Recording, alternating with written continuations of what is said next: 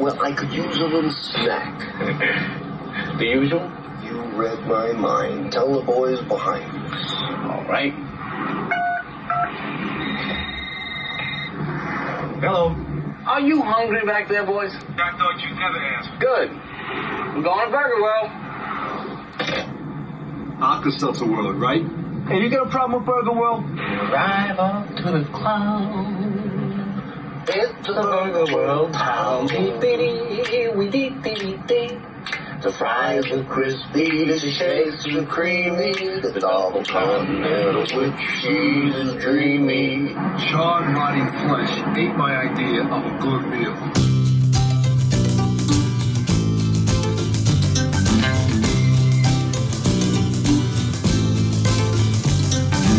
We are the Village Green Preservation Society.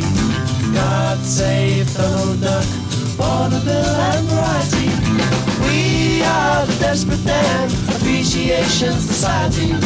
God save strawberry jam and all the different varieties. Preserving the old ways from being abused. Protecting the new ways for me and for you. What more can we do? Are the Draft Beer Preservation Society. God save Mrs. Mopp and good old Mother Riley. We are the Custard Pie Appreciation Consortium. God save the George Cross and all those who are loving them. Hello and welcome to Stuff We've Seen. This is Jim. And now, here he is, the Remus to my Romulus, the Chong to my Cheech, the Minnie to my Driver, Teal. How's it going, buddy? Oh man, Cheech and Chong. I haven't seen those movies uh, really since the 80s. Those were kind of the forbidden fruit when I was a kid. I was like, I don't know what these movies are about, but I know I'm not allowed to see them when I want to because I can't. exactly. And then somehow I, you know, got them from the video store. How I got to see them was one summer my sister went away to Girl Scout camp for a couple weeks and both uh, Cheech and Chong and Cheech and Chong's next movie were playing as a double feature at the drive-in. Okay. And my parents thought, ah, you know what? He's old enough. He can see these. and we went and saw them. And I was like, uh, you know, that's pretty funny, pretty, pretty funny stuff. So, uh, but I was never a big Cheech and Chong movie guy. I don't think I've seen all of the films. no, I but- think I saw maybe two or three. Yeah, I saw those two, and then Nice Dreams was like the classic. Oh, nice dreams. yeah. and then they made that Corsican Brothers movie. That's where I dropped out. I was out after that. Yeah, the Corsican Brothers, because I didn't quite understand. I'm like, well, how does that whole thing work? In you know, but I'm sure they made it work. But yeah, I remember them all, and uh, I'm surprised in the whole reboot world they never got those two back together. Though I think they may have had a falling out. Maybe I don't know. maybe, I- yeah, something. Okay. I yeah. can't believe they didn't make one, you know, later in life. Or or a or a Netflix limited series. yeah. So, and they were directed by Tommy Chong. oh, were they? Yeah. Well, now there's a piece of info I did not know. Yeah. Uh, yeah. anyway, uh, before we spend too much time in this rabbit hole, yeah, let's not spend any more time in that rabbit hole.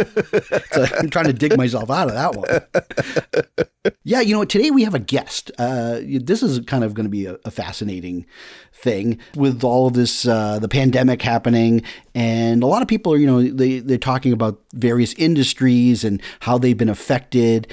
And you know, we know obviously Hollywood they are not uh, shooting anything right now, right? I guess Mickey Rourke somehow found a way to get his movie What? shot. Yeah, Mickey Rourke like was shooting something out like in Siberia or some like weird weird land and they found a way to like, you know, finish up cuz you know, the the everyone's waiting for that movie.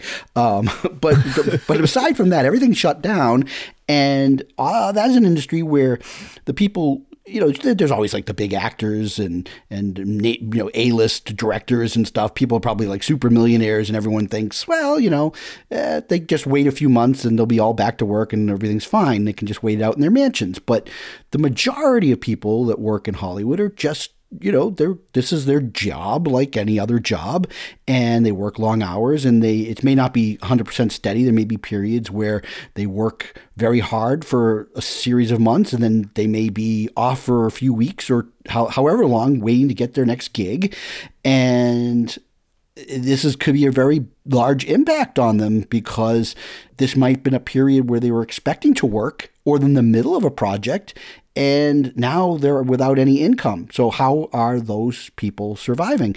And with me and Teal, we have a guest today. Uh, th- this is person is somebody that I went to NYU with. We both worked in the photo department, uh, which is the uh, I guess the photo school at uh, Tisch School of the Arts.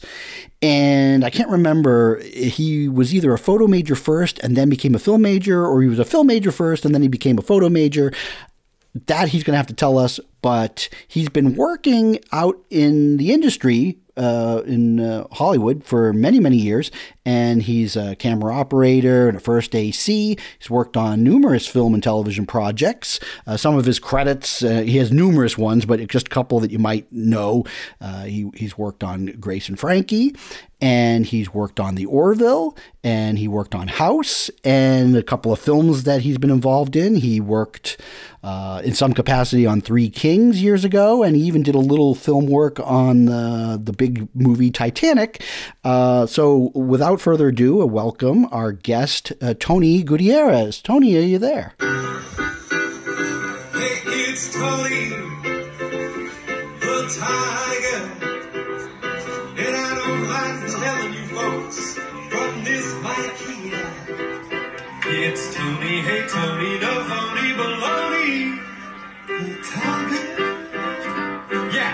Fires on the sun, always shines on. It's Tony, the tiger.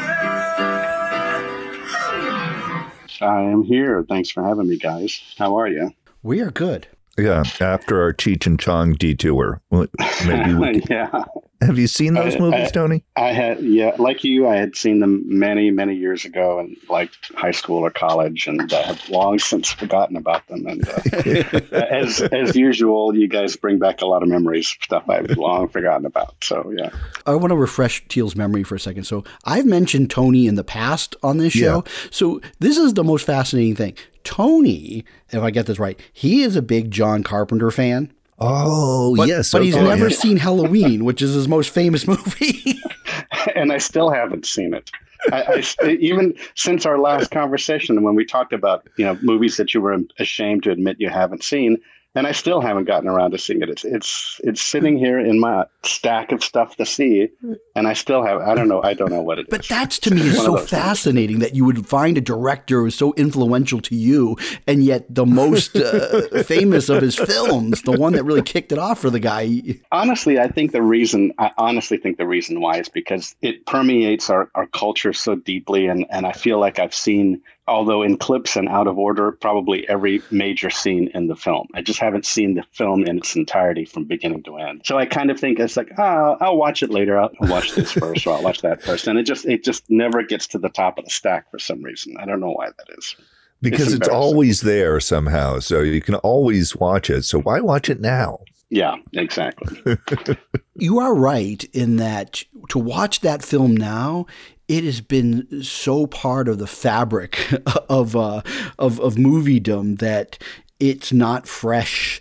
Um, and I, I I watched it not too long ago. It was my oldest son's first time watching it, and you know it isn't. It is so tame by today's standards. It is so tame. Yeah. Yeah. Yeah. but there's still craftsmanship and then you have to watch it with the lens of going there are things that are done in this film just from a filmmaking standpoint and the way the cameras uh, used and operated that hadn't been done in a movie before and it's it's a lot like watching Psycho. It's the exact same experience, I think. And and we we last summer had a first annual family film festival at our house with my kids, and one and the the list of movies were movies that movies that everyone must see. Like if you're a fan of of fantasy science fiction film or just a fan of film, you must see. These are films that everyone must see, and I, like I'd be ashamed as a parent if my kid hadn't seen Psycho. So it's like we're going to watch Psycho, and you know we had talked about it for many years leading up to it, and so we finally watched it. So I had the same setup. It's like you have to understand this was the first time this was done. Films weren't like this before, blah blah. And, and uh, so yeah, you kind of have to watch it through that same lens. Uh, What else was on the list for that festival? I was afraid you were going to ask that question. so we watched. Uh, we watched. Uh, I have to remember. We watched The Thing. We watched. Now you're talking Carpenter's the thing, right? Yes. Oh yeah.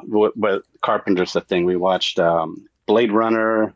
Uh, most. A lot of them were science fiction fantasy Right. films.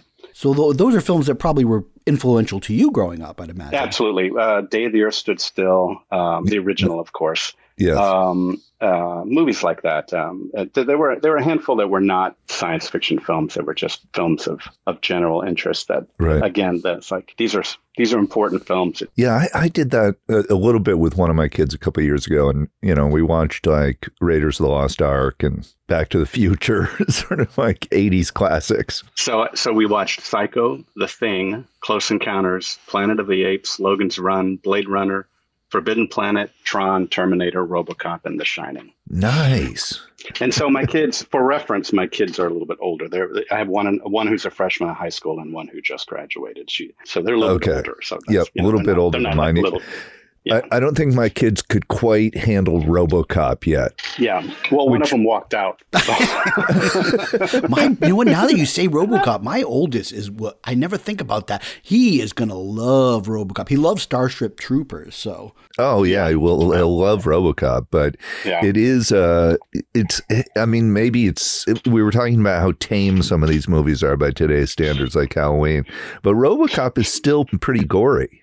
Yeah, well, for me personally, it holds up. It's it's on my top ten favorite movies of all time. But um, Yeah, me too. I very- love that movie. very oh, okay, good. So, Tony, were you a film major first at NYU and then you worked in the photo department, but then towards the end, you actually switched over to the photo department? Am I right on that? Neither, actually. I was all. I was. You com- yeah, I was always. I was always a photo major, a film major. Excuse me. I was always a film major. I transferred, started my sophomore year at NYU, and so the first thing I did was try to grab a work study job down in the film department, and all of those jobs were taken. So I settled for the photo department. There was an opening in the photo department. I went to work on the photo department, and it was the best thing that had ever happened. It was the best decision I ever made because I got so much out of the photo department, as you know. I mean, the, what I discovered was that the film students were all about producing. You know, it was all uh, the the hustle of of getting your film made. You know, getting Right. locations and getting people to help you, and you know how to tie in to get. Um, there, everything was what cameras you were going to get. It was all about the production of your film. And in the photo department, you know, you take away all of that. All that was left was was really the image, the art. you know, Right, was- right. was how to how to tell this story with a single frame. How how to convey a, a, an emotion or an, or a message or, or whatever you were trying to convey. And, and that was far more fascinating than and, and far more satisfying as I think any artist would find, you know. And, and so the photo department was all about that. And and not to mention then I got to work in the cage, you know, and, and which was the you know the equipment dispensary and we, we you know James and I and others like Fred Robertson and other people there and we well maintained the labs and interacted with the faculty and and uh, and the rest of the staff and and the other students and um, it was immensely satisfying so I, I got I got such a great photographic education in the three years that I spent there that it was like I was a photo major but uh, I was never officially a photo major Yeah, I always thought of like myself as an honorary member, um, and I liked it from the standpoint that it exposed me to a different group of kids that I would not have been exposed to if I had just stayed within the realms of the film department. And I actually had the same question about you because I couldn't remember. Was James a photo major or a film Good, major? goodness, no. I couldn't remember. I, didn't know how to do anything in the photo department other than change the chemistry. Um, but uh, no, I was a film major as well. And then you graduated. I graduated in '92. Did you graduate the same year? I feel like I you did. Yeah. Okay. I did, yeah. It's just funny that we never had any. I don't remember having classes together. No, we, we that was the thing is we never crossed paths what once in film school, but we worked together i- at various times in the photo cage because you know obviously different years, different schedules. Um, but there was probably the first year that I got to NYU, which I think is the same as you. We actually worked together um, Yes. for certain shifts, and then after you graduate. What did you do? How, how do you get from there to, to California? So my um, wife and I lived in New York, we, and and uh, we both, as you know, we both went to school. We were dating at the time, then we got married, and um, so we lived in New York for one more year. My wife, I was working as a non-union focus puller um, on short films and music videos and the odd commercial here and there in, in New York City, and my wife was working as a reader for Universal in New York, and her boss uh, was a producer named Julia Chasman, and she had uh, an opportunity to take a position for uh, at Universal in L.A. I don't remember if they were closing the New York office or or if they just wanted to move her to L.A. I, I can't remember, but so. One day I got a, my wife paged me. I had to call her back, and she said, uh, "You're going to fly to California uh, and find us an apartment because we're moving." I'm like, "What?" And she said, Julia, Julia got a job in LA, and she said if if if we want to move to LA, that uh, we're welcome to go, and we've got a job there, so we're going. It's like, so before I knew it, I was on a plane flying out to California and looking for an apartment, and um, then uh, we we basically followed her boss out to out to Hollywood, and uh, and uh, so my wife started had a full time job, and that allowed me to um, kind of get my feet uh, get on my feet here in California with you know um, meeting new people and starting to work here. So I did the same thing. I worked as a non-union focus puller. Eventually got into the union as a loader. Spent a few years as a loader. By the end of the '90s, I was back up to focus puller, and I stayed a focus puller for a long, for for the rest of my career until about three years ago, and then I became uh, I moved up officially to camera operator, and I then and then that's what I've been doing since then. Oh, that's pretty cool. Now, Very cool. you know, again, if you look at the IMDb, you have a credit on Titanic, but it says you well, it, it says you worked uncredited on Titanic. What did you What did you do there on that movie? Uh, I think everybody in Hollywood worked on Titanic. well, it was such a massive project, right? well, uh, I what I did was pretty cool actually, and I was really bummed when I finally saw the film and they they listed everybody on my unit except me. That's so I, I, I don't know how that happened, but what I did was actually really cool. They shot before they started principal photography. They were building the. They were still building the uh, the ship in Mexico at, at uh, in the stages in Mexico, and um, uh, they started. They built the submerged staterooms in a giant uh, Navy, former Navy test tank in Escondido, California. And so, so it's a giant tank where they would test. Think of it as like a wind tunnel, but for Right. submarines, right? So, so they would test submersibles and other other things in this giant tank. They converted the tank. They they you know they emptied it. They built the the, the sunken stateroom set uh, in the tank, filled it with water, and then we filmed. So it was uh, James Cameron, the DP at the time.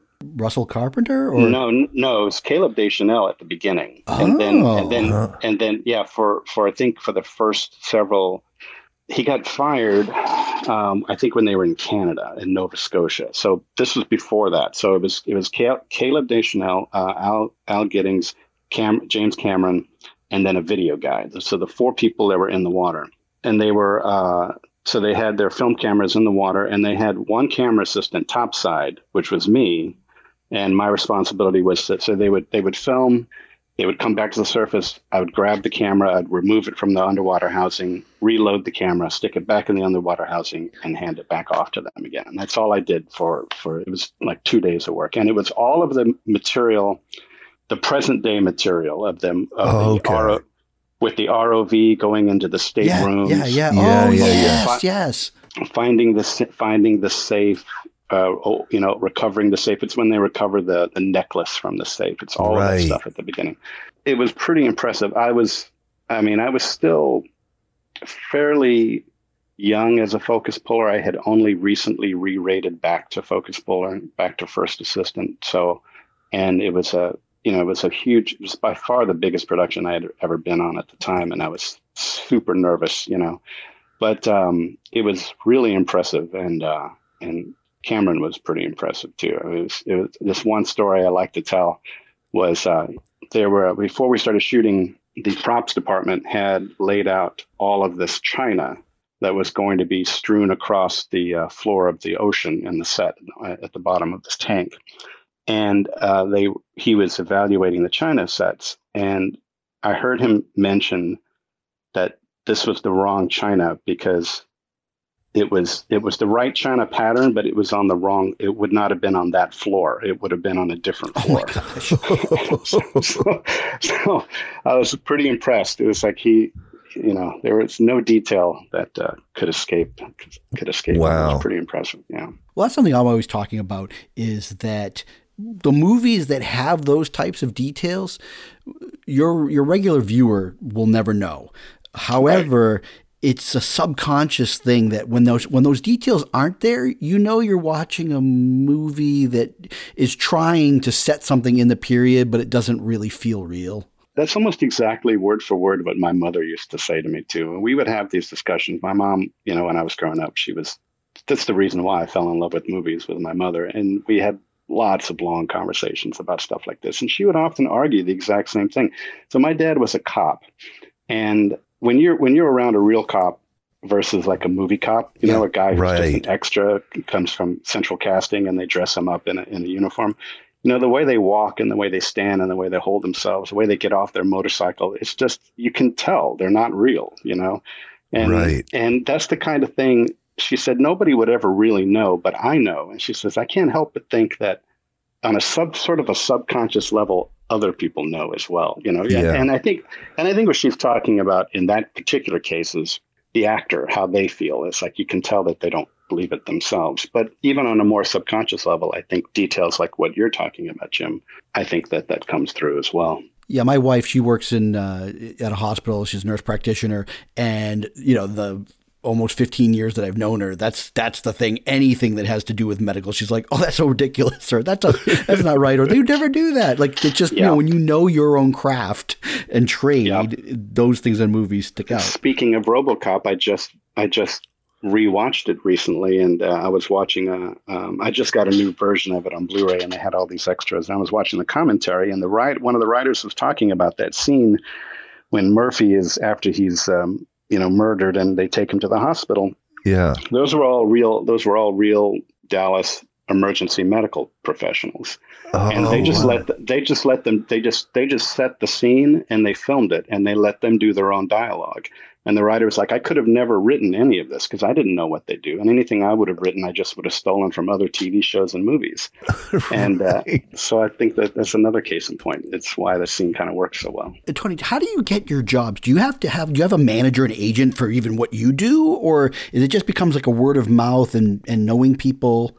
It's a word of mouth and knowing people. Yeah. There's for any craft level below cinematographer some camera operators, Steadicam operators, still have agents, but fewer and fewer of them have agents. But pretty much anybody below cinematographer. Um, okay. Or, or I don't even know if gaffers have agents. I've never heard of a gaffer having an agent, but they might. I, I just don't know. But you know, anyone below cinematographer, they, they don't have agents. So they're word of mouth. Uh, the union doesn't help you get jobs. Uh, it's all word of mouth and, and networking and uh, and that kind of thing. Yeah. And amongst the many concerns that happen with the pandemic is a lot of people are out of work. And there are various resources that people are going to go to get their next job when when things end. Because some of these people are not going to get that job back. They're not furloughed. They're, they're off jobs. But someone like you you know this is an industry you're built on your connections and finding out the gigs. When everything shuts down i suppose that the concern is that when it comes back you don't want to be forgotten well, I think the concern is really deeper than that, to be honest with you. Um, in some respects, this is just like any other and there any other delay and and yeah, from a personal perspective this is just like any other little unintended hiatus you know um, we've all been in situations where we've lost our job whether the show got you know i've been on a show where you know we had 10 episodes left and they the producers came in at lunch and said they pulled the plug. Each enjoy your lunch, pack up the trucks, and go home. Thank you for you know, thank you for everything. Right. Yeah, and and other shows where you know we did a season and um, then everyone expected to come back and they didn't bring the show back, or the DP got fired, so we don't come back, or you know, or even me personally, you know, where where it just does not work out, and and uh, Right. I've been asked not to come back. So I mean, it's happened to everybody. Yeah. In some respects, this is just like any other time, but it's the other end of this that is really scary right now. No one really knows what production is going to look like when it finally does come back, and I think it's going to be a quite a long time before it does come back. Yeah, so it's not like a writer's strike or something. Right. You know, th- th- there've been these sort of industry shutdowns before over things like that. That's Uh, absolutely right. you know something interesting just happened literally today as things are in my state are starting to reopen i got an email from my kid's orthodontist and you know they, they have uh, appointments in june and of course the office has been closed but they're getting ready to open up. However at the end of that and it's like oh we're looking forward to seeing you. We're all in this together all that other crap right? And then at the end there's a waiver that they've added saying that uh, Yep. Sorry, I'm laughing. but But that hey, you know, you're going to come back, but we want to make sure that you understand there's always a risk and mm-hmm. sign it up to make sure that we're not responsible. And now, as you're talking, uh, at some point, they're going to reopen things and mm-hmm. productions are going to start. And obviously, there's an amount of risk involved to everybody coming together, going to different locations, a lot of things that are intangibles you can't control. And I can see studios wanting to, uh, you know, no responsibility if you get something, but let's open it all up. But now you have something where you have a union, and I can just see there's going to be some clashes or conflicts there. Yeah, it's going to be really interesting, and I think that's exactly what's going to happen. I think that um, ultimately it's going to come down to a waiver. I think that you know the union's priority is always worker safety, and and uh, um, that's always been our priority, and more so now than ever.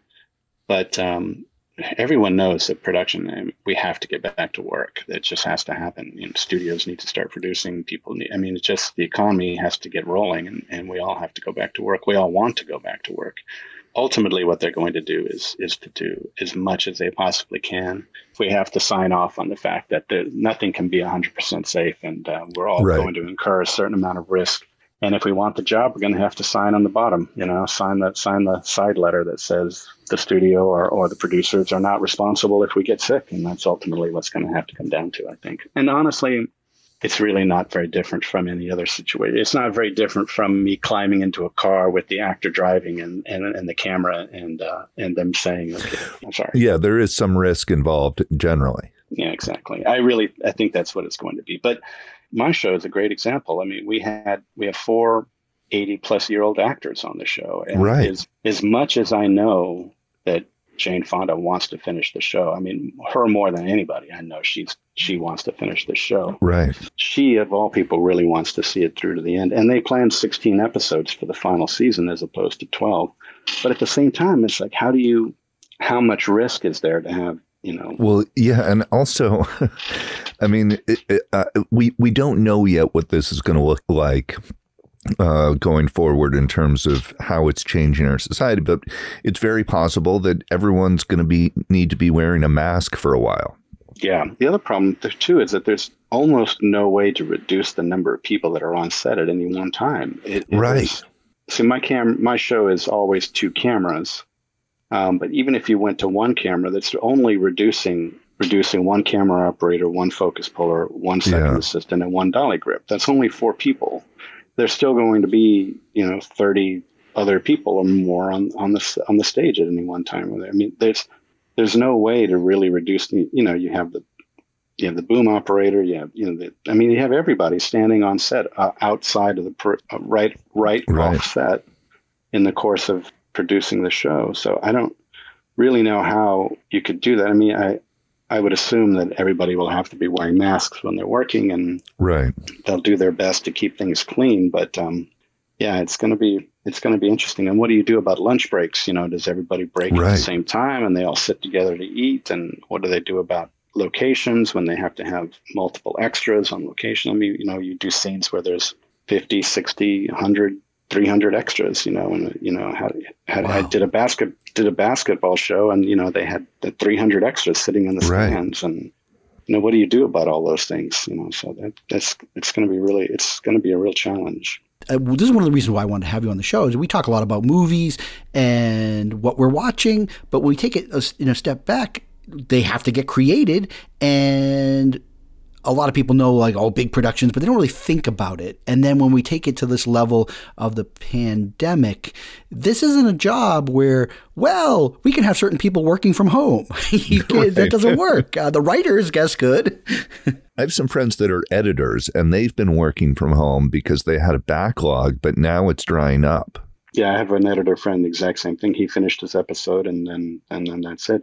But you know, there's also travel too. You know, I don't know Yeah. what travel is going to be like, but you know, does that mean that working on location, a remote location is even more challenging than before? Is it less challenging? Is it better because you're not in Los Angeles or is it worse Right. because you have to fly everybody in and all the equipment in and, and yeah, there's a lot of questions I have about that. And I mean, I remember after 9/11, I was on a Yeah. show right after 9/11 and the show shut down for for months because there were people who were stuck overseas and couldn't get back in and and uh, I but I just imagine it's kind of like that except it's just going to last longer you know travel we don't really know what travel is going to look like right now We don't. Well, there, yeah, there, there's so many things we don't know what they're going to look like, and it's going to affect all these things in ways we can't can't predict right now. you know, you've been in the industry now for many, many years, and I'm sure at the beginning, like when you worked, you know, even just a couple days on the Titanic, you know, it's probably a little bit of mind blowing and kind of a bit of an awe and ex- experience. But now you've been around so many projects. Is it when you go to work, do you, you know, I mean, you just mentioned, you know, Jane Fonda as if like, hey, Jane fonda is any other person. I mean, to someone like myself, I'd probably be like, I, I can't believe I'm in front of Jane Fonda talking. uh, but is that kind of glamour of it all kind of way behind you now and you just go and it's a job? Or is there still a little bit of magic when you're on set with some of these, you know, big, larger than life celebrities? it's funny I've had this discussion many times with many people uh, and we all I think we all have the same reaction it's both if you're going to be honest it's really both because everybody has you know I, I've ni- 1992 is really when I started working professionally so it's it's been a long time you know it's Yeah. Almost 30 years, yeah. exactly and so i would be lying if i said that uh, that it's still glamorous uh, but i'd also be lying if i said i was jaded because it's it's definitely not it just depends on who you meet you know i mean right. I mean I, I i feel privileged every single day that i was on that i'm on grace and frankie because i'm working with with four outstanding legendary actors and i love them all they're Right. the whole the whole cast, everybody in the cast is awesome, and that's and that's not an exaggeration. I, it's not hyperbole. They're all awesome, but you know sometimes you're just looking through the frame and you're like, wow, that's that's Jane Fonda in my frame. You know, it's, it's That's pretty amazing. You know, I mean- that's that's Martin Sheen. You know, and and and they're all wonderful, but you're you're not you don't feel giddy or you you know you just it's Right. just it's part of the job. However, one time I'm looking through the frame and you see Patrick Stewart and you're like, oh my God, that's Patrick Stewart. And then and you finally shake his hand and you're like, can I get a picture with you? And, you know, and you listen and you're really nervous. And, and it just depends on who it is, you know. So everybody has their own heroes. And a long, long, long time ago, I met somebody that I never thought I would meet in the film business, and that was Ray Bradbury Oh, wow. Oh wow. and I was so blown away that that I, I was just day playing on this um, little Disney movie that he it was a script that he wrote based on a short that he had done, and this was in the late '90s, and uh, it was I was there for about two weeks, and when I found out what the project was, and and uh, you know you get a call for the job and you just show up, you don't really ask questions. They're like, hey, Right. can you come in tomorrow? Or we're like, okay, yeah, sure. Tell me where to go and what time to be there. So you show up, you get your bag, and you bring your stuff, and and uh, so when you're there, you know, you get the call sheet and you look in the call sheet. And you just the first thing you look at is who else is on your crew in your camera department. So you say, oh yeah, I know that guy. No, I don't know these people or whatever.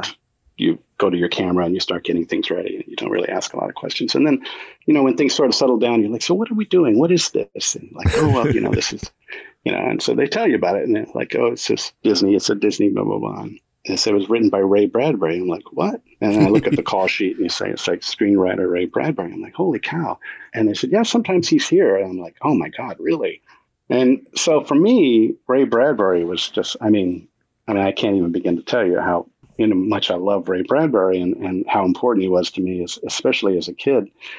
So, you know, I got a copy of the script and I stuck it in my bag. So maybe he'll show up while I'm here. And sure enough, one that we're we're in East LA and it's it's about two or three o'clock in the morning because we were doing all nights. And I look up and there he is. He's sitting in a chair and there's a big mane of white hair. You know, he's kind of hunched over. I'm like, oh my God. That's so great. Fucking Ray Bradbury, you know. So I, I walked up, so I'm going to get him to sign my script you know and i walked up and and you know you never know what they're going to you never know how they're going to react you know never meet your heroes that's what they say right? And and uh, you know sometimes you're disappointed you know when you see somebody that you really like but most of the time you know people are pretty nice. And and he he was such a gentleman and i was so nervous. I mean i was like i've been doing it for a while now. It's like and i was like oh this is no big deal. So I'm, and i was like oh my god i was so unprepared for how nervous i was going to be. And uh, so it it just depends you know and uh, just depends on who you meet. On the, the grace and frankie the on your crew the cinematographer is uh, Gale Tattersall and mm-hmm. he there's a couple of Gale Tattersalls out there, but this Gale Tattersall is the one mm-hmm. who was a cinematographer on one of my all-time favorite movies, The Commitments. And mm-hmm. I think you I don't know if you worked overlapped with him uh, on House, but I think he also did some cinematography on House too, right? He did. He was the that's how that's where we met. He was the DP on uh, on House the last four or five seasons on House. I, I, don't remember. He he was there before I started. I was called in as a day player and uh, and that's where we first met. Yeah, and so we we we got to know each other, and um, I got called in because Gale is a big Canon fan, and he was one of the first cinematographers to start using the 5D. I don't know if you remember the, the yeah the, all the rage of using the Canon 5D when it first came out, and uh, he embraced it and uh, started using it on house as as a as an extra camera. You know, so he he oh, liked okay. to call it the he liked to call it the Ninja Cam because it was really low profile. He could put a long lens on it. and He could stick it in a corner or stick it between two cameras or, or, and he could have it grab things that you wouldn't normally spend a lot of time doing. You know, you have so much material to get on any given day. Sometimes grabbing inserts or grabbing extra looks from reaction shots from other actors who aren't talking or you know things like that sometimes right. are so time consuming that you just you just don't have time to do it you end up skipping it and they're great for editorial. So he liked to use it for that purpose. And then he finally convinced, uh, they finally had a script that he thought, I was not involved in this project, but I was around day playing when it was happening, that he thought would be perfect to shoot the entire episode or, or if I'm most of the episode on, on the 5D. Oh, and, okay. uh, and so, so anyway, the, the, the reason I'm telling you that is because camera assistants hated it because it was notoriously difficult to pull focus on. It, it was oh. notoriously, the depth of field was extremely shallow. But in addition to that, the out the video output from it was in standard def, not in high def. The, oh the wow! The recording, the, you know, would record full high definition, but but when you're watching in real time on a monitor, which is the only way you could pull focus on it, because the lenses are are, are still photo lenses. They're not cine lenses, so yeah, they're yeah. not marked yeah, so they're not marked with with footage markers that are extremely right. accurate. So you could just run a tape measure and pull them. You had to pull off a monitor. And this was still at the sort of the beginning of, of the HD transition where camera assistants were really reluctant to pull off of a, off a monitor. I, for reasons that are also really too long to explain, have been doing it now for a while. And so I got a call and, and um, my, the camera assistant who called me my friend Dan Urbane, he said, uh, he said, do you know the 5D? And I said, yeah. And he said, uh, would you be willing to come in and do it? He said, nobody wants to do it. I'm like, yeah, I'll come in and do it. So I went in, I did it, and I embraced it. And so I formed a relationship with Gale because I actually, I actually didn't mind doing it where every other camera assistant would just want to throw it in the trash and just refuse to, to work with it. So, so because of that, I formed a relationship with Gale, and uh, afterwards we kept in touch. And you know, he did some other projects and um, and then when Grace and Frankie came around, I got lucky and he gave me the call. So, so this makes me think of something: is that you were talking about on Titanic, you were a loader, and mm. that's a job that doesn't totally exist anymore, right? Uh, with the transition to di- how did the transition to digital affect you? For me, the transition to digital was seamless because I had stopped loading really around 1998, I think. Okay. Um, at the beginning, I was a focus puller, non-union in New York. You know, 16 and 35. Came right. to LA, tried to do the same thing, eventually met a DP who said, "Look, if you want to get into the union, I can get you in, but you got to start as a loader." So I sort of reluctantly said yes. Joined the union as a loader. Spent a couple of years as a loader, and then kind of went back to focus pulling as, Right. as, soon, as soon as I could. Uh, so the transition to digital didn't really affect me. As a matter of fact, I was one of the very first, at least in Hollywood, uh, camera assistants to start working in, in the new format as it eventually became. We there was a show in the well, it was right after 9/11. As a matter of fact, the um, it was called American Family. Oh yeah. So there was a PBS hour-long drama, and they had decided to shoot that on digital. And no one had done digital at the time. The cinematographer, this man named Brian Reynolds, was embracing this new technology, and he hired a crew, and, and I somehow got involved, and I became one of the focus pullers. So I was one of the first people I knew that I knew who was working in digital with the old uh, the old Sony F900s, and because I had done that show, other shows were starting to experiment with it. So I kind of became one of the handful of people you would call if you were going to do a digital show because they're like, Oh, okay. you know, they- for a number of years, I would bounce back and forth. I would do a film job, I'd do a video job, film job, Right. video job. And then um, when it all transitioned, by the time it all transitioned in the, uh, it was around 2008 or 2010, Yeah. things really started to, everything went digital like overnight.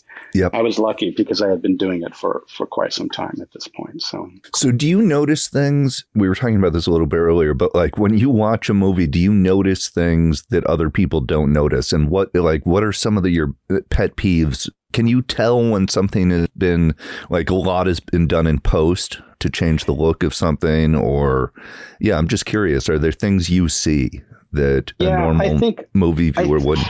it's hard to know. Well, it, everything is is manipulated so much in post. It's it's really. I think it's always a, it's a given that things. So Right. then it's just a question of whether I like what they did or not. You know, I've always liked movies and television shows that looked a lot more natural. Um, Mhm. You know, and and not too manipulated. Um, you know, where the blacks aren't crushed too much or or or um, Right. you know, things like that. I was such a huge fan of guys like Caleb Deschanel and, and his early work in the in the seventies, oh, in the you know eighties and nineties and Yeah. movies, seventies, eighties, and nineties, and and so I really am a big fan of motivated lighting and and that very natural look and and uh, Yeah. things like that. In terms of pet peeves, and I guess this goes back to my focus pulling days. Uh, it's it's focus issues that are always a pet peeve for me. So especially Right. nowadays, when when I see a, a focus issue, that it, it's pretty unacceptable now. Because again, going back to the monitor, everybody has the same image. Everybody on set can see that this actor who's standing in this close up and the camera is not moving and the actor is not moving is out of focus. like it's like how is this happening now? You know, I just don't Right. There's no It's like, excuse. there is no excuse for this to happen. And I'll just and and you're watching it now. Everybody has giant televisions. You know, we're all watching it in HD, and I'm like, it's like I would absolutely kill myself if this happened to me. But if it happens once, okay. But I've I watched shows where it happens the entire the entire episode, sometimes the entire season. I'm like, oh, there's that guy again. I mean, I there was one show, and I won't say what it was. I was so frustrated when I was watching this season of the show because it was so abysmally horrible that I had to pick. I, I, I knew people on the show, and I called up this guy and I said, "You've got to tell me who this person is on this camera." And, and I- so like this is, I was like, "What is going on over there?" it was just so bad, and and sometimes it, it can be really, you know, a subtle thing, and sometimes it's out of their control, and you know, I, I can. I can hear all the dialogue that must have taken place sometimes that when I see a certain shot. But um, I think for me, pet uh, in terms of pet peeves, it, it has to be focus, you know, and it, and it's not just out of focus. It's it's timing, you know. It's, it's Right. Yes. Um, I, I did a show. My last focus pulling job was a show called um, Reverie. It was a it was a ABC. Uh, it was an ABC hour long show. It, it, they only did one season, Mhm. and uh, it was this virtual reality show where, it's, where uh, involved some some virtual reality. And so for all of the virtual reality stuff, the DP wanted to shoot with these. Um, these uh, special lenses that would open up to a, a one, oh wow. Oh, wow. and and they really they they weren't very sharp when you were at a one. Yeah, you're getting into some Barry Lyndon stuff there. I- exactly. so so we would generally shoot at a 1.1 or maybe a 1.2 a one three would be a really deep stop for us on this show. So even a Wow. fifty at a at a one point one was really challenging. In addition to the fact that that you have very very limited depth of field, the edges all around the edges of the frame would start to would would be soft. It would be soft around the edges. Oh, of the frame. interesting. The really, the only sharper the, it would get sharper towards the middle of the frame. And it wasn't severe, but when everything is moving. Um, you know, the actors are moving, Right. the actors are walking and talking, or even if they're just standing still, everybody's leaning. You know, nobody sits perfectly still in a chair. They lean, they, they, you know, and then you add to that maybe the camera is moving as well. And then in addition to that, you have this really, really shallow depth of field, and you've got a lens that isn't particularly sharp from edge to edge. All of that conspires against you, and it can be really challenging. So it just depends on the show. And, and yeah, we have all this technology, but sometimes it's just it's just a ball buster, and there's just no two ways about it. Now, is there a movie or a show or something where you've watched and you've gone, wow, that was an amazing job of focus pulling? Yeah, it happens a lot. I can't think of anything off the top of my head, but it's usually shots. It's not usually Right. like an Right. entire show. Now, if you were to watch, if I were to watch a show like the one I was just talking about, uh, the only reason I I feel like like we as a whole as a team did an amazing job is because I know what went into it and I know what we Right. were dealing with. But as a viewer, I don't necessarily know what lenses they were on or, or what stops they were at, or you know, I can guess kind of based on you know, looking at things, I can sort of guess, but you don't, you never know if that's like, was that just that one shot or when that Right. one scene or is that how they do the whole show? But there are individual shots where, you know, I'll look at my wife and say, wow, that one's hard. Yeah. it's like, holy cow, especially older movies. And see, that's what I think um, Oh, interesting. Yeah. gets forgotten because we, we forget back in the day when we were doing this, we didn't have any of this technology. You know, you would run a tape measure and that was Right. pretty pretty much it. You know, and then the actor, you know, on a long lens and the camera's moving, the actor starts a steady cam shot or, or something. You know, they they had deeper stops then. You know, no one shot it at 1.1 Right. back then. You know, the, the film stocks were slower, so you tended to shoot at four stop or, you know, maybe it, when 500, when I first got into the business and 500 stocks were the accepted norm under low light Right. situations, you know, I was still working at like a 284 or something like that. So it's not, it's not the deepest stop, but But, But you have a little bit more room to play. Yeah. a little bit, yeah. And so you you know you do close-ups in standard spherical format. You know you might do a close-up on like an 85 or maybe a 135, but they generally weren't these really complicated moving shots. You know they were a close-up. So your your Steadicam shots and things like that were you know you kind of do those on a 40 or a 50, and so you have a little bit more leeway.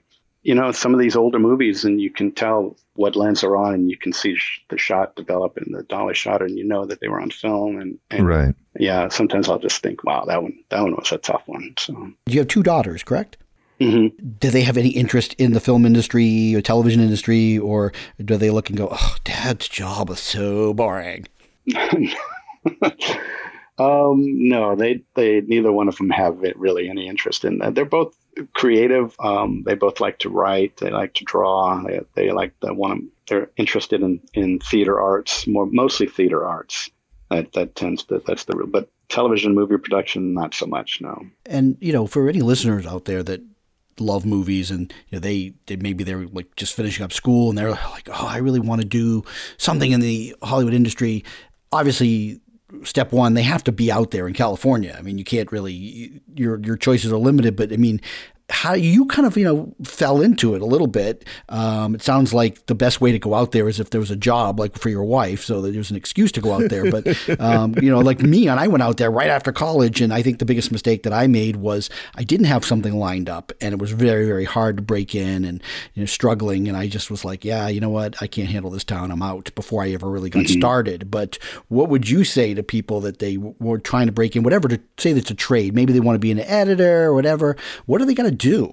That's a tough question. You have to do absolutely anything you can get your dirty paws on. Just anything you can do, any job you can get to. It, it doesn't matter. I think if you think it's it's related to your field or not, just do it because it's all about the people you're going to meet and it's all about the contacts you're going to make. And and you never know, you never know who is going to be working with you, who's going to have be able to give you an opportunity that you're that you're looking for, and that's really the only way to do it because it's it's the contacts that you're going to make that are going to get you your next job, and that's how it's going to be for the rest of your career. Is is people that you know personally who are going to get you your next job. So it's it's just about making contacts, and and it's easier said than done. I can imagine.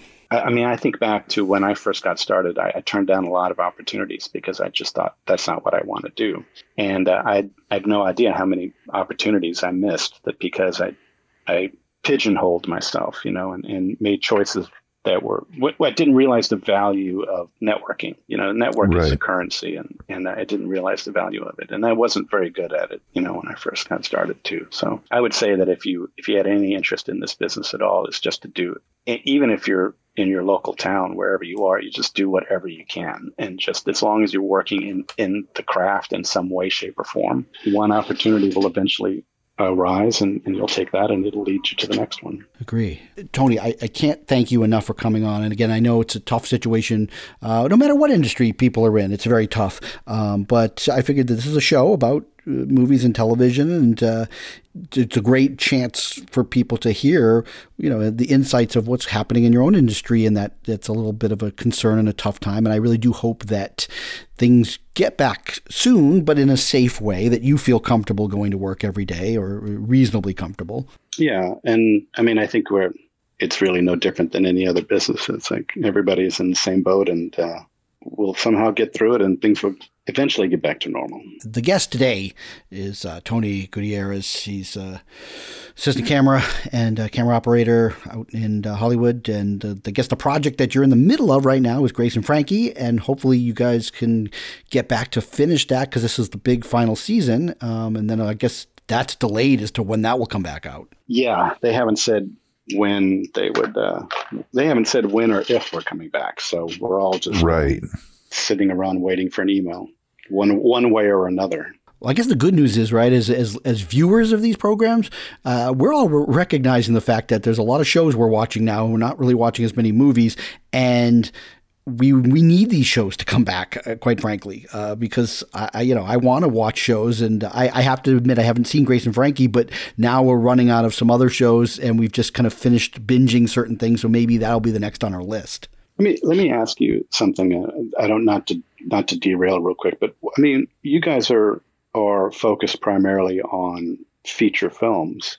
Oh, our show only because Teal refuses to watch shows. But but let me ask you this though: What do you think movies are going to be like when this is over? I mean, movie theater. You know, I would be very concerned as a fan of motion pictures. Uh, yes, that that this is that we're seeing a, a seminal epic moment right now in the hundred plus years of theatrical exhibition that that may never be the same. And I mean, it may be a good thing. And I was I've been thinking a lot about this, but the, the business model, as as we know, is is going to be very different now. And movie theaters yeah. aren't going to. How do you how do you keep movie theaters open if you can't put butts in seats and and sell all the concessions because as we know that's where they make all of their money. And right. and if you can't put butts in seats then how how do the studios recoup their how do they make their money back? And if they can't make their money back what happens to what happens to film production? You know it's yeah. Let me can i i want to answer this because i actually have some info because Teal and I were talking about this on a few episodes ago about yeah. these uh, digital on demand that the studios released of some of their, you know, I don't want to say B list fare, but uh, stuff that they can maybe make a few quick bucks because it wasn't going to be in right. theaters. So the Trolls World Tour movie. Mm-hmm. We actually specifically talked about that, yes, whether or not people would pay twenty dollars to remember, rent yeah. this. Well, mm-hmm. the movie has made a hundred million dollars. Really? Yes and that was as of like a couple of weeks ago. And because of that, Universal said that they would be doing more of these. Uh, even when movie theaters came back, and to that, and that's when AMC said we're not showing any more Universal. Exactly. Movies. So the war is happening oh. now because at a hundred million dollars. Now the studios have that, and since in China, I think some theaters are getting ready to op- reopen. They're going to start looking at that carefully. Will people come back? Because it is tough, right? I, I, as you've heard many times on this show, I like to see the movies in the theater whenever possible.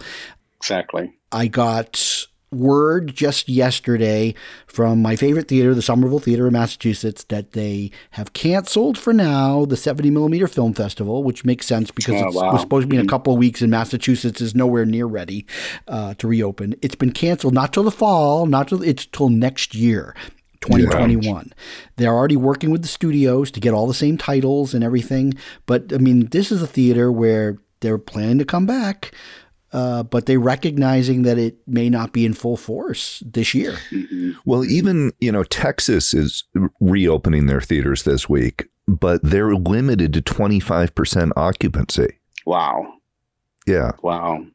How, how, how can they stay afloat if they're only able to have They 20% can't. That's the thing. It's it's not sustainable. Yeah, it's a really uh, these are big mysteries, and yeah, for me, I actually envision uh, a future, and this is why I've spent so much time, uh, mostly with my oldest kid, because the youngest one is just not into movies the way my oldest was. I guess I got to my oldest early enough, but. I want him to experience movies in the theater because I recognize that his generation could be the last, and there won't be as many of them to tell their kids, oh, I went Yeah. to the movies in the theater. I saw Yeah. something projected on film.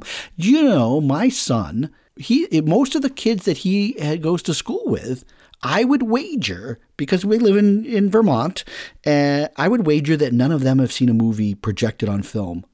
Whereas he has, and in multiple Right. years. But that's a pretty amazing thing if you think about it, which means the generation after him, you'd have very few people unless theaters become museums, right? That Yeah. people will go. I think film will exist for for good 20 or 30 years, but maybe more in the museum setting where people would see things projected uh, on 35 millimeter film.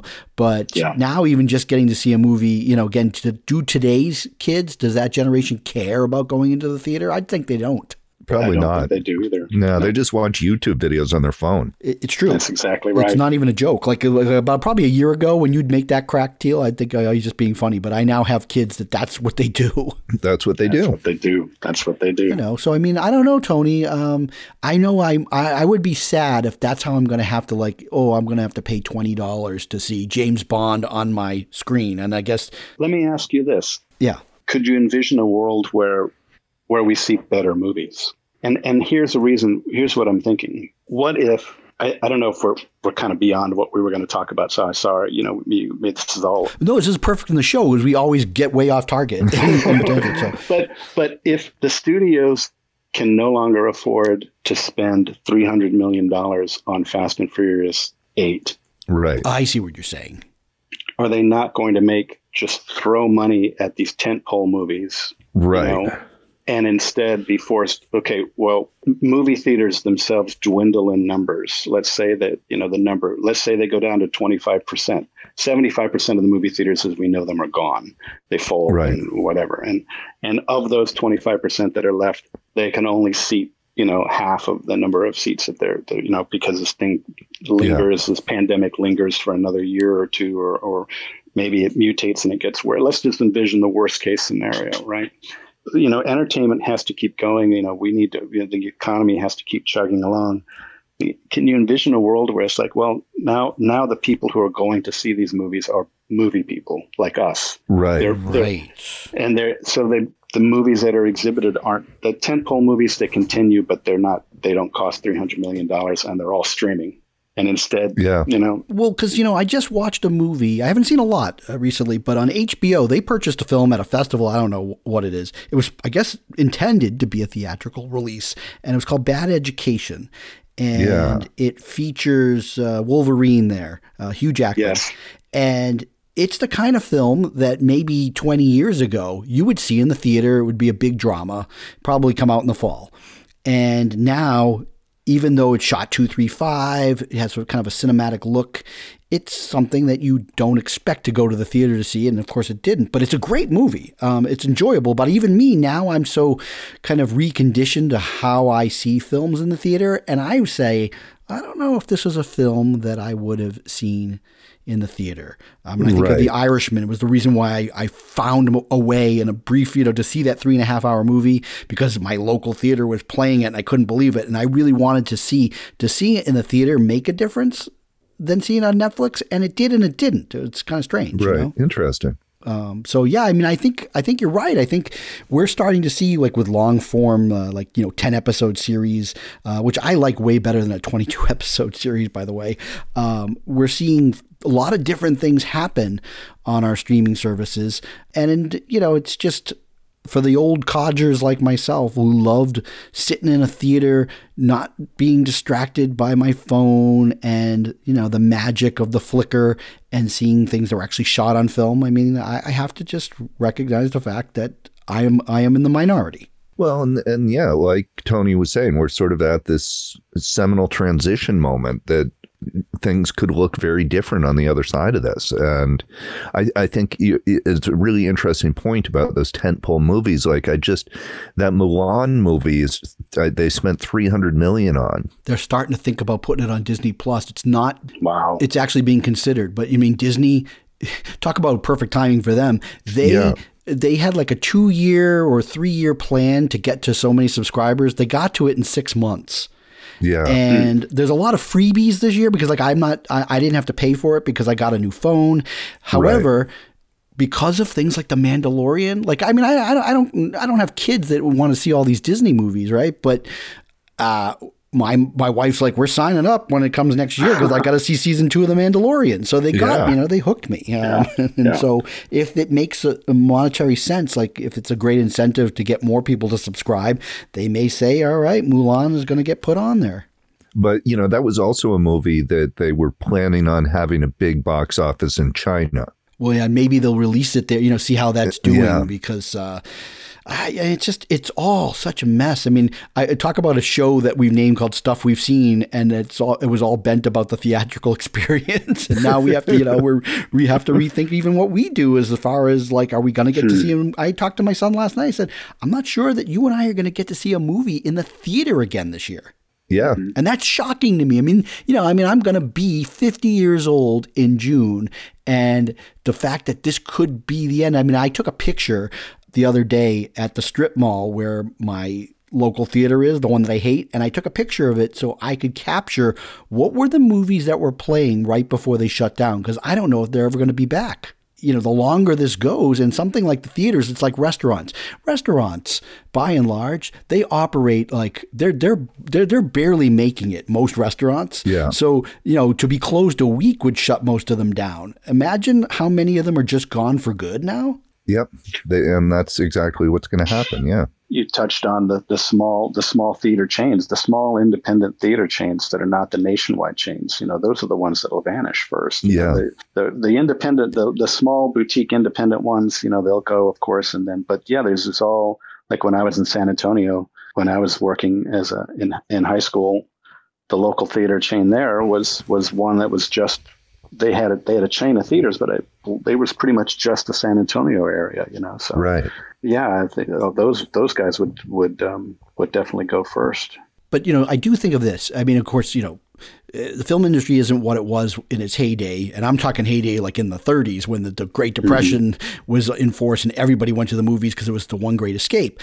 But think about this movies were around and they were just emerging, even though they were silent. And that was uh, 1918, 1919. And there was millions who died from that pandemic. And yet people still ended up going to the theater. So, uh, you know, if we think if we think that they're not going to go to things uh, like they're not going to show up for big sporting events and everything. I mean, you, you have people that are, are like running around protesting. They want to go back to work now. They don't seem to care. So uh, I, my well, my gut point. tells me that you put in a, the right movie and people are going to show up because they just have this invincibility feeling that nothing is going to take them down. Right, but will enough sh- of them show up to cover the? You I don't know. We're going to find to, out. To cover two hundred million dollars, right? Tony, I'm thinking that you got in the right game by being involved in TV because we need those productions. I mean, I'm telling you, we need. Uh, I was so excited about the new season of Fargo, and they had like two episodes they had to film. So now I can't get that yet. So I'm dying yeah, for them right. to get back to film that. I, My daughter's freaking out about Stranger Things. Well, there's another show. I mean, there's so many shows that we count on, and we're fine with the gap of time waiting for them to come back. But now, Right. you know, this is really going to halt things. So believe me, when I say that people need Hollywood, they really do because right now we're stuck in the house, and it's all the things that you guys and gals do, uh, Tony, that is really going to help keep us sane. Yep. Yep. I agree. I thank you for your service, Tony. yes, thank you. We're all in this together. I, am so sick of those ads. If another, another car company tells me we're all in this together, I'm gonna like lose it. I know. Uh, all right. Well, I'm gonna get I'm gonna get you guys uh, on, on your way. And again, I, I can't thank you enough. This has been really great, and just keeps reminding me that we need to have more guests on the show because they offer some unique things uh, that we don't normally get when it's just Teal and I. Well, thank you. It was it was a lot of fun. I really. Oh yeah, it. great Thank to have you, very Tony. Um, all right. Well, hey, everybody, remind you, you that uh, stuffweseen.com. You can find all our old episodes there, um, or you can subscribe to uh, Apple Podcasts, Spotify, uh, tune in, and then you can get all the, the back episodes. Our last episode was sort of a special one where you could uh, play the episode while watching Red Dawn on Netflix, and you can hear our commentary. Uh, it's sort of an experiment, but if you you know are interested in something like that, you can check that episode out. Uh, but again, uh, feedback at stuffweseen.com. That's always great, uh, and then we appreciate your listenership. Tony, thank you for stopping by. Thank you very much. And Teal, thank you for stopping by too. of course. All right, everybody. Till next time. Bye bye.